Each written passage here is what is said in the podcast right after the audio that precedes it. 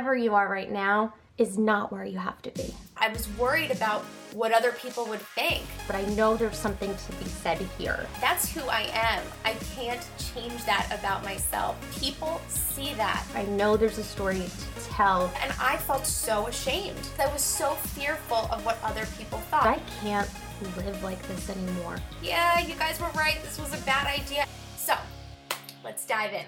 The imperfection in me. No filters, no apologies, the real deal. So, I've been giving this episode a lot of thought lately. I think um, one of the biggest questions that comes up for me as a coach is really, you know, where do I start?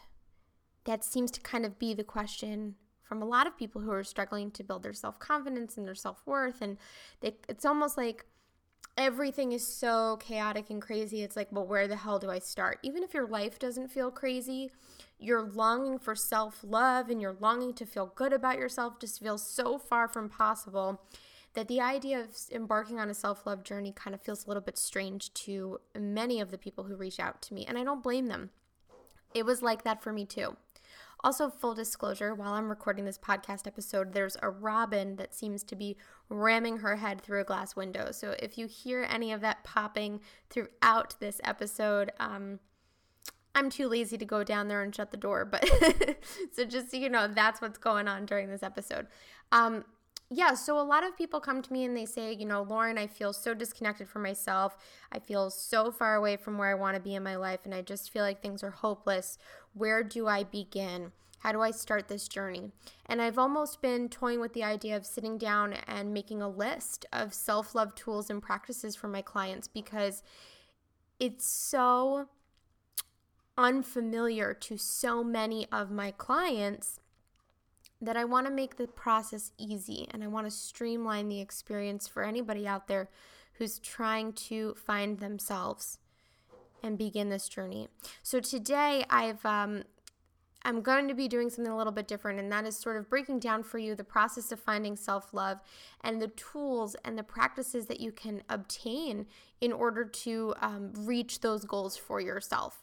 So, um, the reason I started laughing when I was recording this podcast episode is because it almost feels like it's going to be so boring. I'm making a list for you, right? Like, go and take out your pen and paper, and I'm going to list off to you 20 million things that you should be doing every single day to love yourself. And it almost reminds me of I don't know if any of you out there watch Family Guy. Um, I love it because it's just so freaking ridiculous. But um, there's a Family Guy episode where he starts a podcast, and all he does is list off all of the different types of hats baseball hat, cowboy hat, man on a motorcycle hat. And like he just reads off all these stupid things. And I'm thinking to myself, oh my God, that is what I'm going to sound like. This is going to be so boring to anybody who's listening out there. So, if this is boring, I sincerely apologize, but I know there are people out here who need to hear this, who need the simple breakdown, who are longing for that clarity and that step by step process of really sort of streamlining their self love journey. So, let's dive in. I'm going to take you guys back a little bit to the top of where I started. So, um, I don't know if any of you have watched sorry, have listened to any of the podcast episodes before this, but there was an episode where I talked about the first time I landed in a psych ward. And I was sitting in this room, it was called the Sun Room, which was supposed to be like the brightest room in this really dark psychiatric ward. And I'm sitting there with a therapist, and she says to me, um, Why are you unhappy? And I said, I don't know where to start. Like, everything's a mess. I had just tried to kill myself twice at this point. And so the doctors mandated me to go to um, an inpatient program for the first time and I was my first year of college and I was really scared and this poor woman was sitting across from me as the therapist trying to figure out quite you know what was wrong and and why I didn't love myself and why I was in so much pain. And I hadn't come clear to anybody about you know the fact that I had just been raped or the trauma that I had experienced and everything that was piling up in my brain because I didn't trust anybody and so this poor woman is trying to get me to trust her and she says, "Well, you know, what's going on with you? Why why are you unhappy?" And when I couldn't answer that question, um, all I could think of was I was scared of being alone. And so that's what I came that's what came out of my mouth. I'm scared of being alone. And she didn't understand why. And I remember one of the questions she asked me in her series of, you know, sort of interviewing me to get to the bottom of it. She asked, Well, what would you feel like if you went to the movie theaters or went out to dinner by yourself? And that thought overwhelmed the crap out of me. I mean, I was so holy shit. Going to the movies by myself, sitting at a dinner table in a in a public in a restaurant with nobody there with me. For some reason that struck a chord. Like that hurts. The thought of that hurt so bad and I couldn't understand why. And and it wasn't until I became a coach that I really was able to recognize the issue behind why that made me so emotional because um, it's something a lot of my clients struggle with. It's something you might struggle with too, and you might experience it in different forms. So, um, if you think about going to the movies by yourself and start to cry like I did, or if you um, try to meditate and the minute you try to meditate, you start to cry, or you can't journal and the minute you try to journal, you want to throw your notebook across the room, or you can't even look at yourself in the mirror.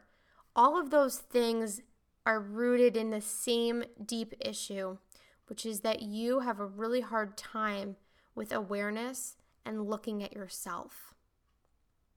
Yeah, looking at yourself. So for for quite a while in my life, I hated who I was. I was not strong in my identity. I was completely disconnected to myself.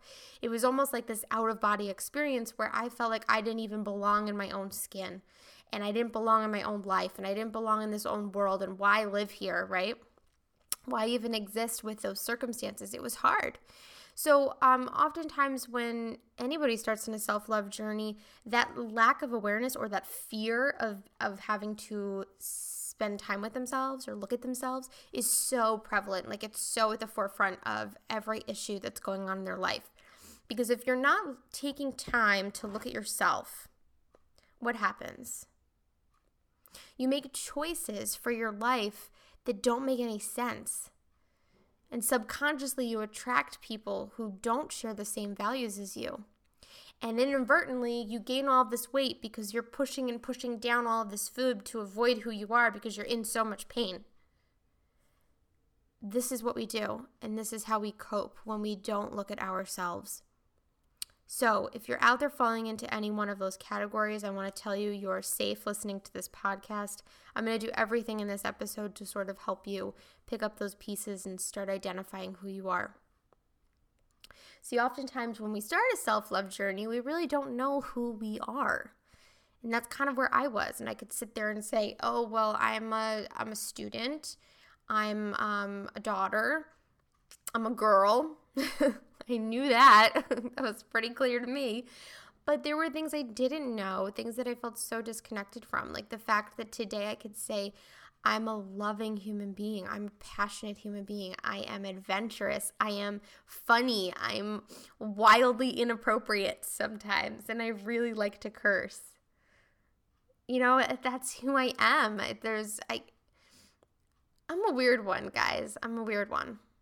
And you're a weird one too, but I want you to embrace it and learn that it's a good thing. And I think for all of us, we are all so unique and we are, this world is filled with such amazing individuality, yet so few of us actually step into that.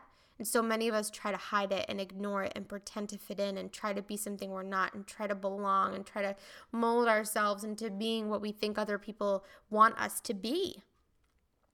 Life doesn't work that way.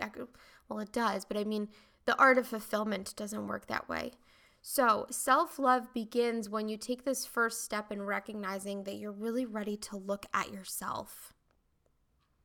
And that means doing some of the dirty work. And that means maybe having to cry if somebody tells you to imagine going out to dinner by yourself or or getting emotional when you're meditating or throwing your notebook across the room because you can't sit with your own thoughts for 5 minutes.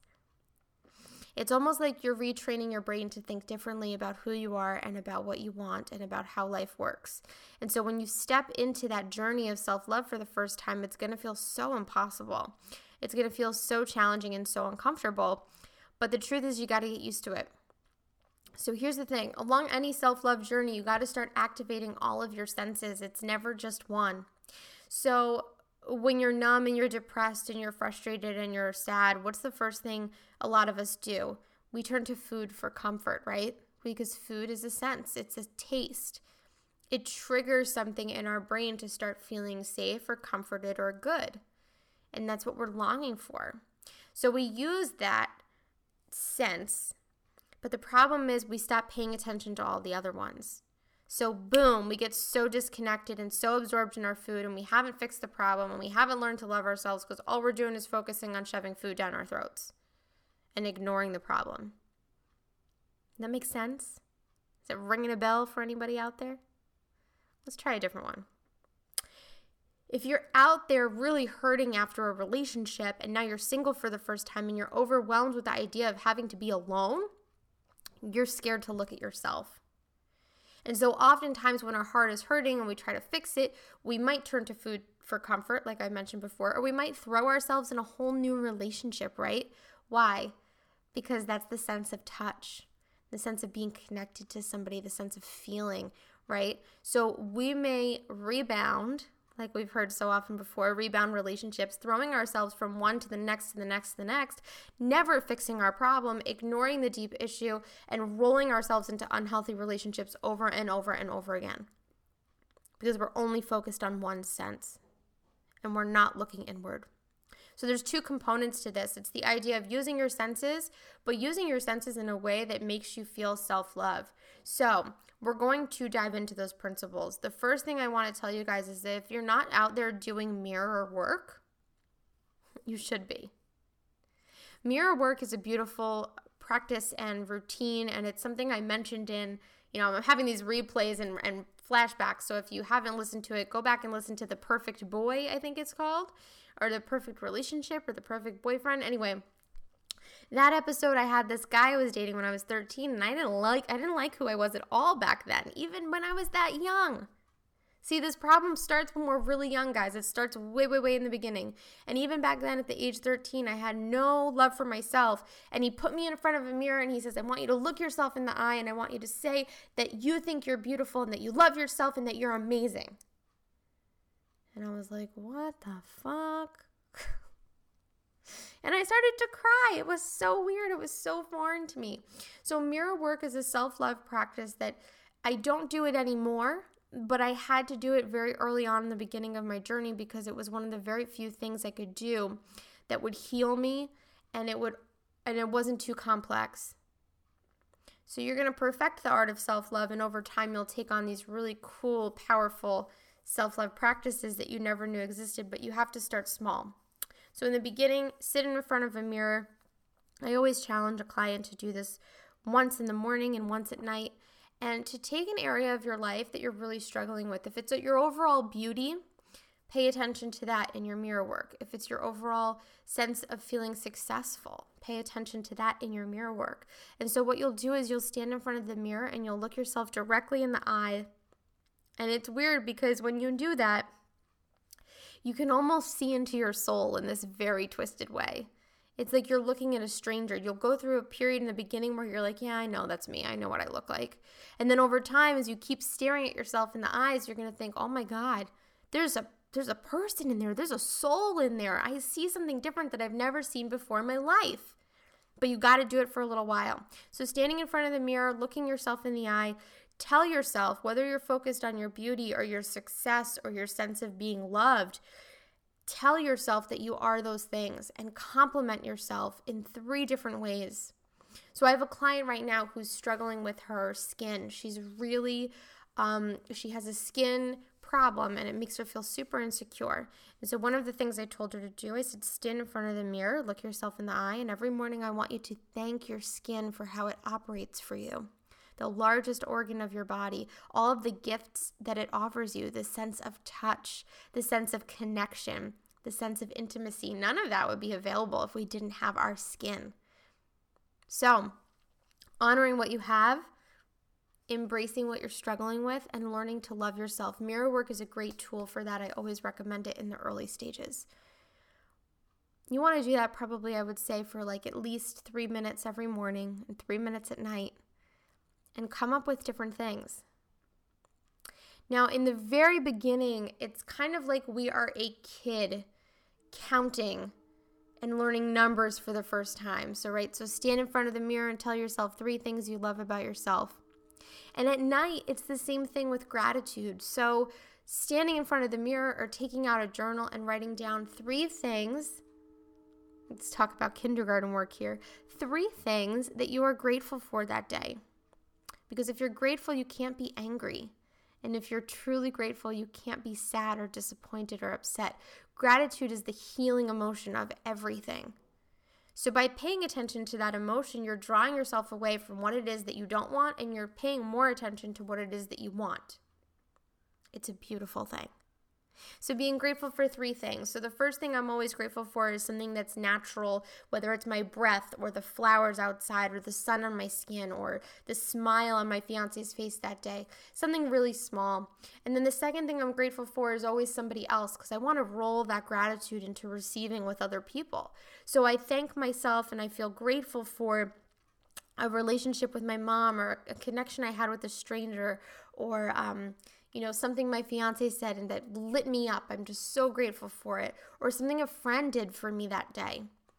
And then I think of a third thing that's focused on myself.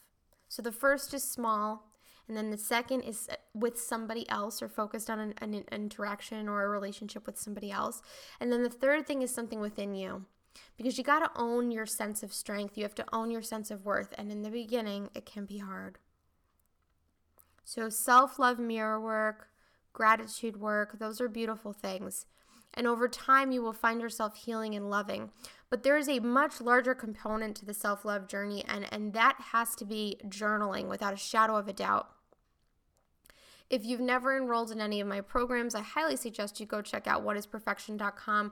A lot of my programs, clients will notice, and they always joke, I'm printing out so many worksheets and I'm my hand hurts, I'm writing so much. My journal pages are full. Yeah, damn straight. I mean, that's amazing. Having the ability to do the work and start looking at yourself is a huge gift, but sometimes you need guided outlines.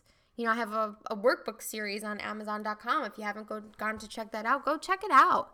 Sometimes you need the prompts in the beginning to start pulling out the issues you have or the language you haven't spoken for quite a while. And what I mean by that is every one of us has an intuition, right?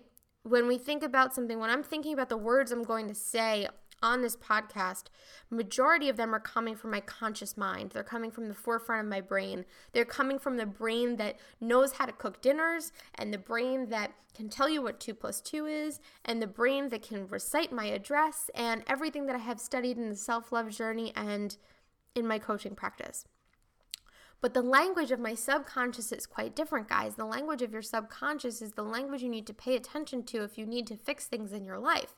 And if you're not paying attention to your subconscious, you're going to be going throughout your whole entire life like a robot, feeling empty, feeling miserable, feeling like something's missing. Your subconscious is where all of this work needs to be done. And if you haven't, I always refer to it as a second language. You know, when people say to you, um, you've probably heard this from teenagers often. They go, I'm sad, I'm angry. And you ask them why, and they go, I don't know, I just am, right? Like, this is what people do. Majority of the time, um, when teenagers say that, it's because they're learning for the first time that there's a disconnect between that intuition. They're losing that sense of themselves, and they're either trying to grow their language to communicate with their inner self, or they're disconnecting from it for the first time and it feels abnormal. But if you're an adult out there and you're really struggling to find words for what you are feeling, it's your subconscious, guys. It's your subconscious. You know,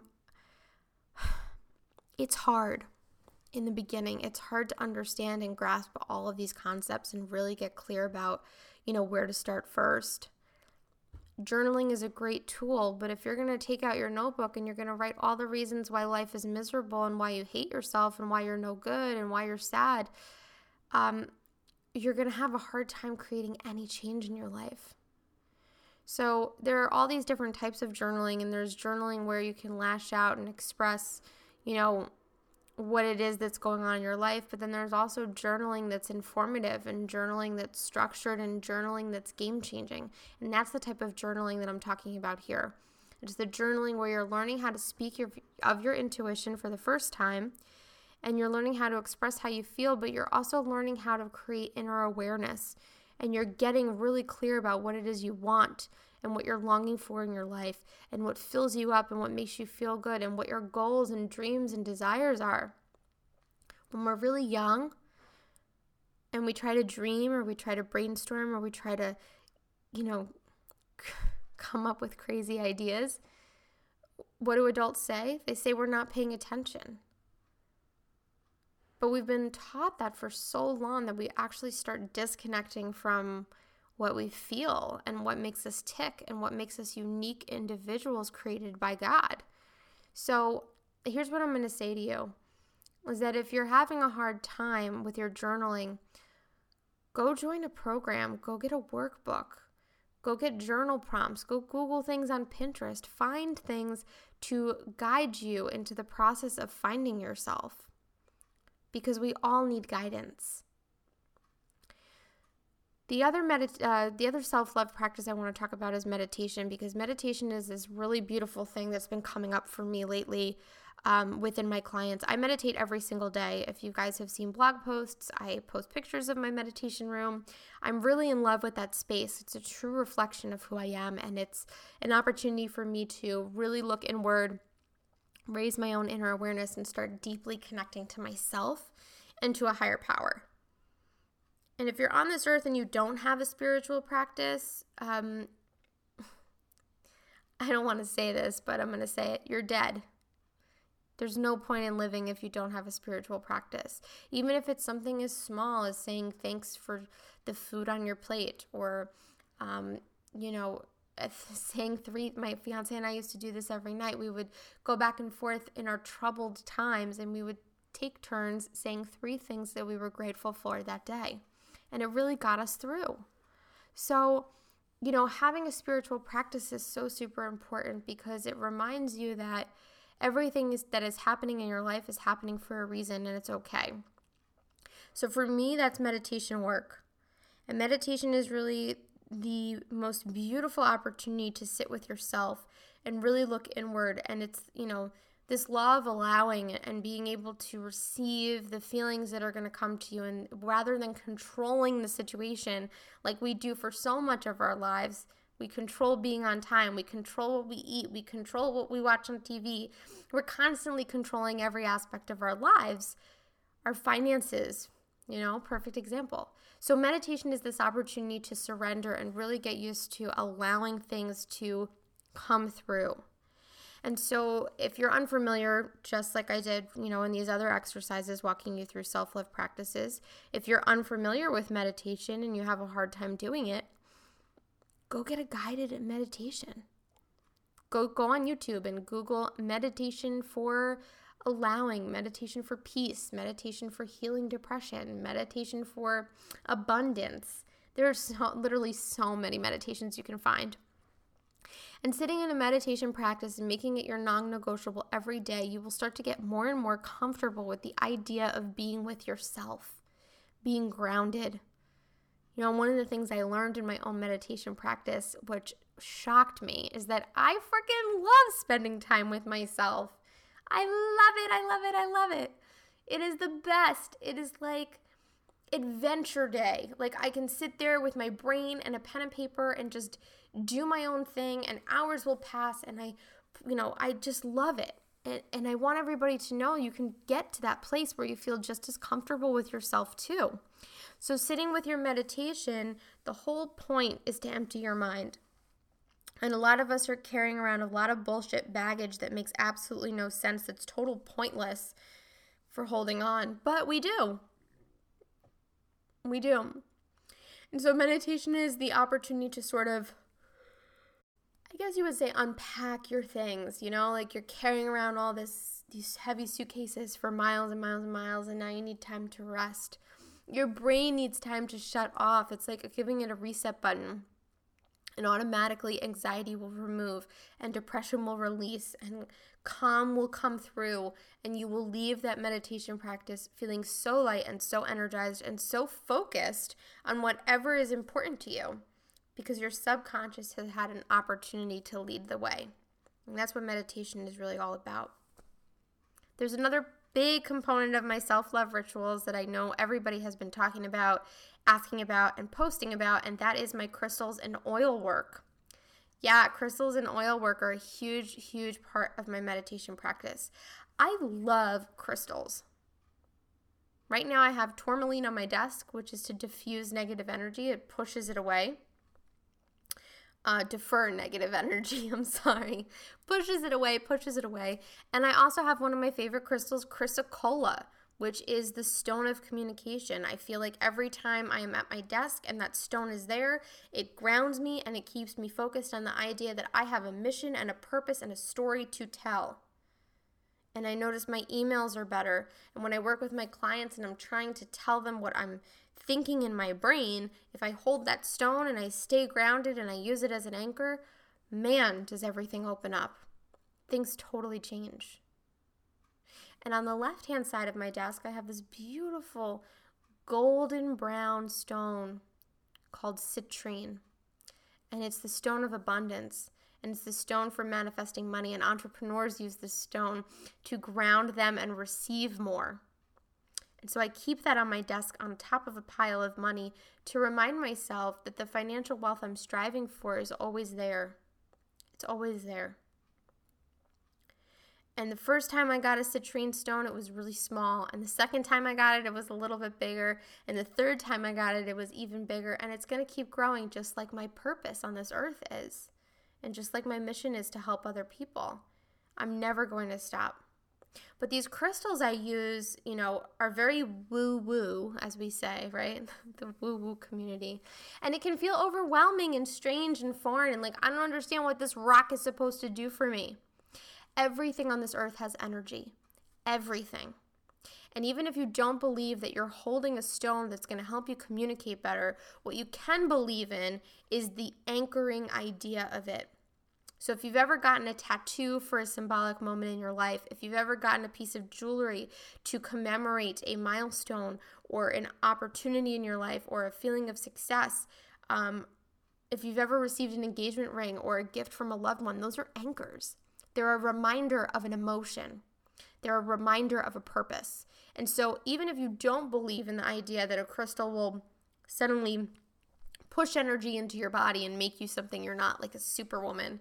What you can believe is by holding that stone that represents something, you can ground yourself in that purpose, in that ritual, and in that mission. So, stones are a great way to do that. There's a great series of crystal books by Judy Hall that I always recommend. Uh, the other thing that I always am crazy about using are my oils. Man, do I love my oils. I mean, they've been probably one of the biggest game changers in my life. I cook with them, I diffuse them, I put them on my skin, I use them in my beauty care practice. I mean, oils are really such a natural they're a natural gift to the world. And just recently we're learning how to use them in our spiritual practice, which is something that's, you know, before us had been going on for quite some time. Plants have always been used in spiritual practice, and each plant represents and manifests different things. Clary sage is a great example. Clary sage is a calming, anxiety ridding oil that I just love to work with. Um, lavender is the oil of com- communication, I believe. And there are certain things that each of these oils do based on their plant genes and what their gifts are that really allow me to stay grounded, clear, and focused on my ritual. And if you guys notice, just to recap on what I talked about before, these are all of the senses. I'm going through all of the senses here. So it's the sense of touch with the stones, the sense of smell with the oils. You know, writing things is a totally crazy new sense because it's digging into your subconscious. But that's the whole point is that you want to keep activating all of your senses. So if you're on a self-love journey, Go through them and ask yourself, what can I smell every day that makes me feel grounded? When I start my journaling, I immediately diffuse an essential oil, and it's the same oil every time to keep me focused and aware that that is the time for me to do it. When I sit at my desk and I start my work day, I turn on a lamp, and that is my anchor for having me start the day. Thank you, Ryan Yakomi, my business coach. You know, there are certain things that we all do that are anchoring, but they're also energetically shifting, and that's what you need right now. If you're on a self love journey, you need to shift your energy. You need to make these changes, and you need to implement practices to do that. So, looking at your schedule, I would like to challenge all of you to make a couple of these practices your non negotiables. Every single day, pick something on this list and commit to it to 30 days, where every single day you're waking up and you're doing these things, whether it's meditating or journaling or both. The other thing I do on my self love journey is that I do not stop reading, guys. Every, I'm always reading a book. I read like four to five different books per month because I'm a crazy loon and I'm constantly trying to absorb new material to help me grow and become the version of me that I'm meant to be. You should all be doing the same thing because part of the reason you don't love yourselves right now may have to do with the fact that you don't feel like you're growing. You don't feel like you're growing. When we're in school, we are trained to believe that we need to grow, right? But we also hate it. so many of us hate it. And if we created this negative association to growth and education and um, informing ourselves, it can be hard to do that as an adult. It can be hard to step back into that journey. But here's what I will say that is the best part of being a coach is that I have the gift of being able to do that every day to get the most information I possibly can so that my clients can grow and be better versions of themselves and I can be a better coach for them. And it's the same opportunity for any human out there that goes into the bookstore. Go get a self help book Really. And then go get five more, and then go get 10 more, and keep reading until you die because we always need to keep growing and improving ourselves. And if we're not, then what's the point? What's the point of being on this earth if you don't have a spiritual practice and if you don't have a growing practice? Self love is utterly impossible. So start looking at those areas of your life and start asking yourself, what can I do to grow my spiritual self and to grow as a human being continuously? There's something you can do and there's something you're hungry for. And by using any one of those tools that I talked about today, you can start making those changes for your life. You can start growing your self worth. You can start becoming the version of yourself that you always wanted to be, and nothing is impossible. The Imperfection in Me podcast is recorded by Lauren Eliz of whatisperfection.com. For more tips, tricks, tools, and resources, and a little bit more TMI, check out the website whatisperfection.com slash join.